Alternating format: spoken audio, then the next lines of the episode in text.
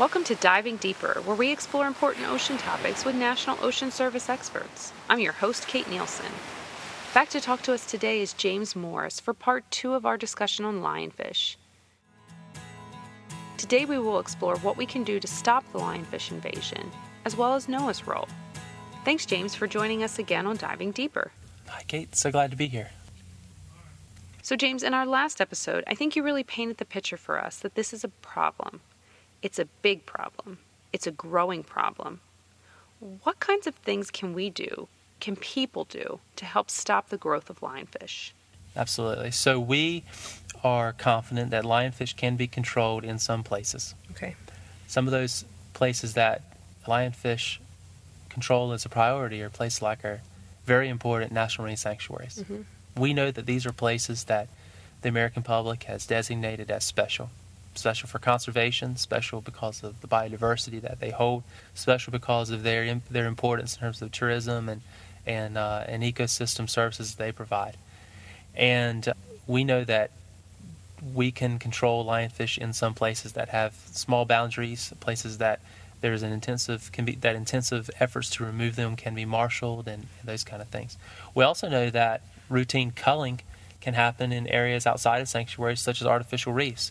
The very purpose of building an artificial reef is really jeopardized by lionfish. If you think about an artificial reef as being important for nursery habitat, for reef fish, for sort of providing refugia, and those kind of things, lionfish are threatening the very purpose of building those artificial reefs. Mm-hmm. So we are talking with and working with various artificial reef programs to begin thinking about how to do lionfish control in their artificial reef program, which artificial reefs are most important. If you have resources to deploy control, where are you going to do it? How are you going to decide? How are you going to monitor the effectiveness of those control efforts and those kind of things? So a lot of our work now is trying to help domestic as well as our international partners with lionfish control. Mm-hmm.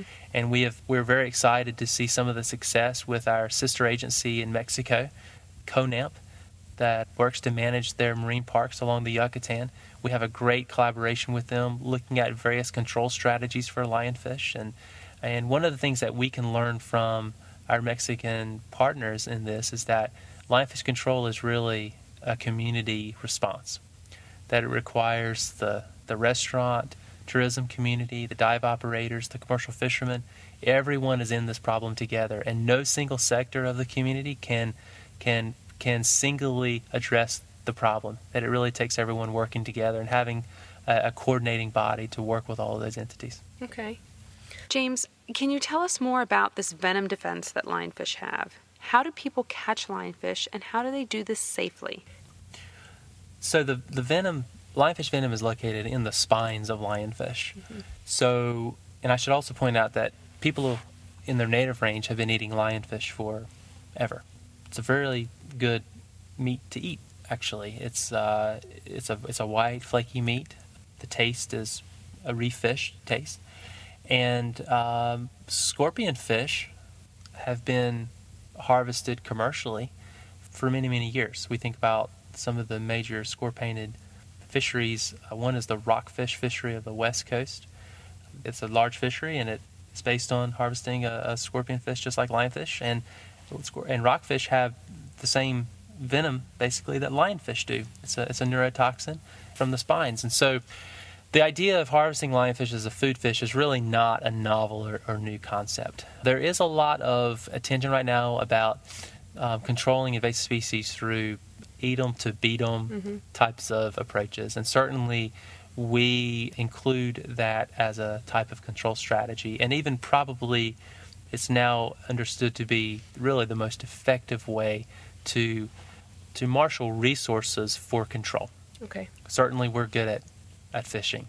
We have over-harvested many fish in the past, and certainly we're good at catching things and harvesting things. So certainly applying that fishing pressure to lionfish is one strategy to control them. But there's challenges with that okay. type of approach. One of the challenges is that this fish is a reef fish that doesn't come out from the reef that easily. It likes to stay and sort of hooked into those nooks and crannies for the most part, and it doesn't necessarily recruit to a hook and line like a snapper or a grouper does. When you drop your hook on the reef, You can catch a lionfish, but not very often. Okay. They don't recruit very frequently into the fishery. They are, however, recruiting into some trap fisheries. Not all trap fisheries, but some trap fisheries, like the lobster fishery of the Keys and in places in the Caribbean where they do have other types of fish traps. So we are seeing now where lionfish are beginning to show up in commercial markets pretty regularly from these trap fisheries. Even in high biomass, there's been some reports of significant lionfish landings as bycatch in some of these trap fisheries. So the overall role, though, that harvesting or lionfish as bycatch and removing them from by specific fisheries, the overall role that can have in terms of local population control is really yet to be understood or documented. Okay. We hope and like to think that those fisheries can use that bycatch as supplemental income. That control effort of removal effort will have an impact on the local population, but that really has yet to be really demonstrated. Is it safe to eat lionfish? Is there any venom that's left in the fish after you remove the spines? And is there anything else health-wise that we should be concerned about when eating lionfish? Sure. Well, so a common strategy is to actually remove the spines when you are cleaning the fish. And there are, there's available instructions now that you can find online where folks provide instructions on how to prepare lionfish for cooking. There's even a cookbook that was produced by one of our partners that we work close with, the Reef Environmental Education Foundation, where they provide some instructions in the cookbook about how to safely clean and prepare lionfish. The venom itself is in the spines. It's not a poison that's in the flesh. And some folks will confuse venom with poison. In this case, lionfish venom is a venom located in the spine. One of the concerns that has come up a lot recently is a type of toxin that can accumulate in some reef fishes from some locations called ciguatoxin. Mm-hmm. And ciguatoxin is a neurotoxin that is derived from types of algae called dinoflagellates that can accumulate these ciguatoxins in the flesh. There have been areas around the Caribbean that have been known to have issues where the reef fish will have high levels of ciguatoxin that will be toxic to people. We think that lionfish as a reef fish may be capable of accumulating ciguatoxins. Certainly, we've been collaborating with the Food and Drug Administration, who provide analytical tools and advice about ciguatoxin concerns, and they recently just added lionfish to the list of reef fish that could possibly have ciguatoxin in their flesh. Mm. This is really not new information. We sort of knew that lionfish are a reef fish. Them like other reef fish can become ciguatoxic. So as a consumer and someone interested in eating lionfish, we certainly encourage people to have the same level of awareness for eating lionfish that they would for snapper or grouper or any of the other reef fish that they might be consuming. If you're from a location that traditionally doesn't have problems with ciguatera, consult with your local health officials on that if you're concerned about it, and be aware. We are working in our laboratory, though, to understand more about the ecology of ciguatera fish poisoning and the ecology of harmful algae that cause ciguatera. So that's a very active research line for us. And we're working to use those analytical tools that we have developed in our laboratory to study ciguatoxin analysis, to do some baseline assessments in the region looking at the levels of ciguatera in lionfish. So we hope to have some new information about lionfish specifically and ciguatera fish poisoning in the future. Okay, well, that will be very interesting. We'll definitely stay tuned on that. We've talked about that there's just a lot of different control methods that are being explored. There's a lot of resources out there for coastal managers in these different areas to look at. What about for somebody who's not a coastal manager? Is there a role that they can play in helping to stop the lionfish invasion? Certainly, lionfish control takes a community. It sounds like it.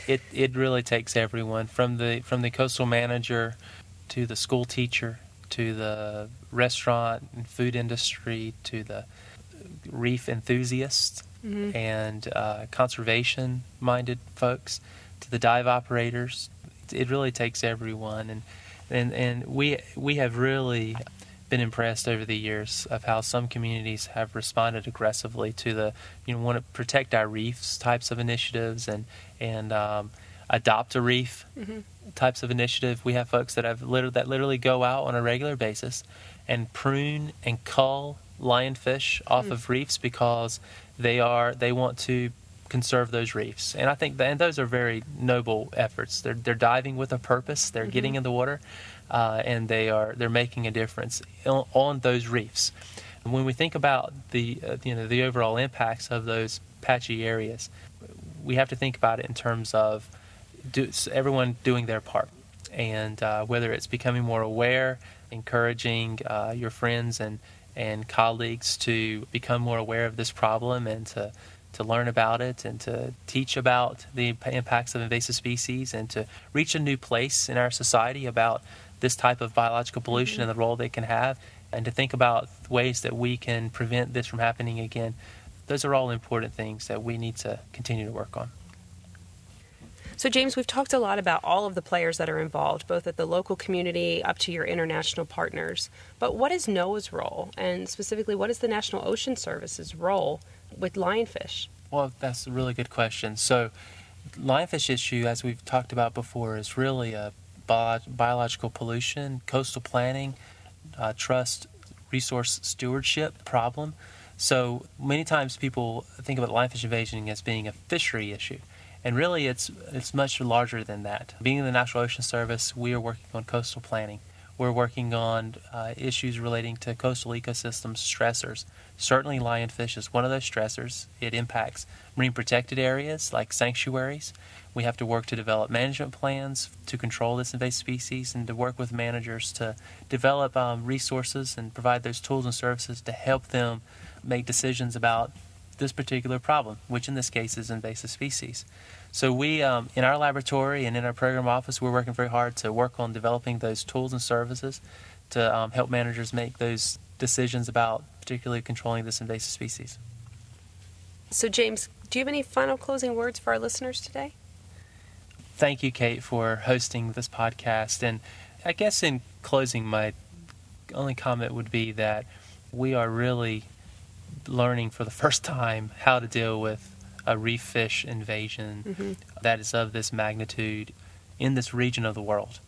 And certainly there are mistakes being made and there are the hard lessons that are being learned, and that we are going to be dealing with this invasion really forever, or until some technological or solution comes forward, and that we need to take these lessons and apply them so that we can change this situation and change the probability of this happening again.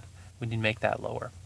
And so we need to think about how this invasion occurred, and we need to think about how the lack of resilience in our coastal ecosystems to invasions like this, and consider those things as part of our management solutions. Thanks, James, for joining us to wrap up our discussion on lionfish. To learn more, please check out our show notes on oceanservice.noaa.gov/podcast.php. That's all for today's show. Remember, if you have questions on this episode or the National Ocean Service in general, you can contact us at nos.info@noaa.gov. And if you're on social media, don't forget you can find us.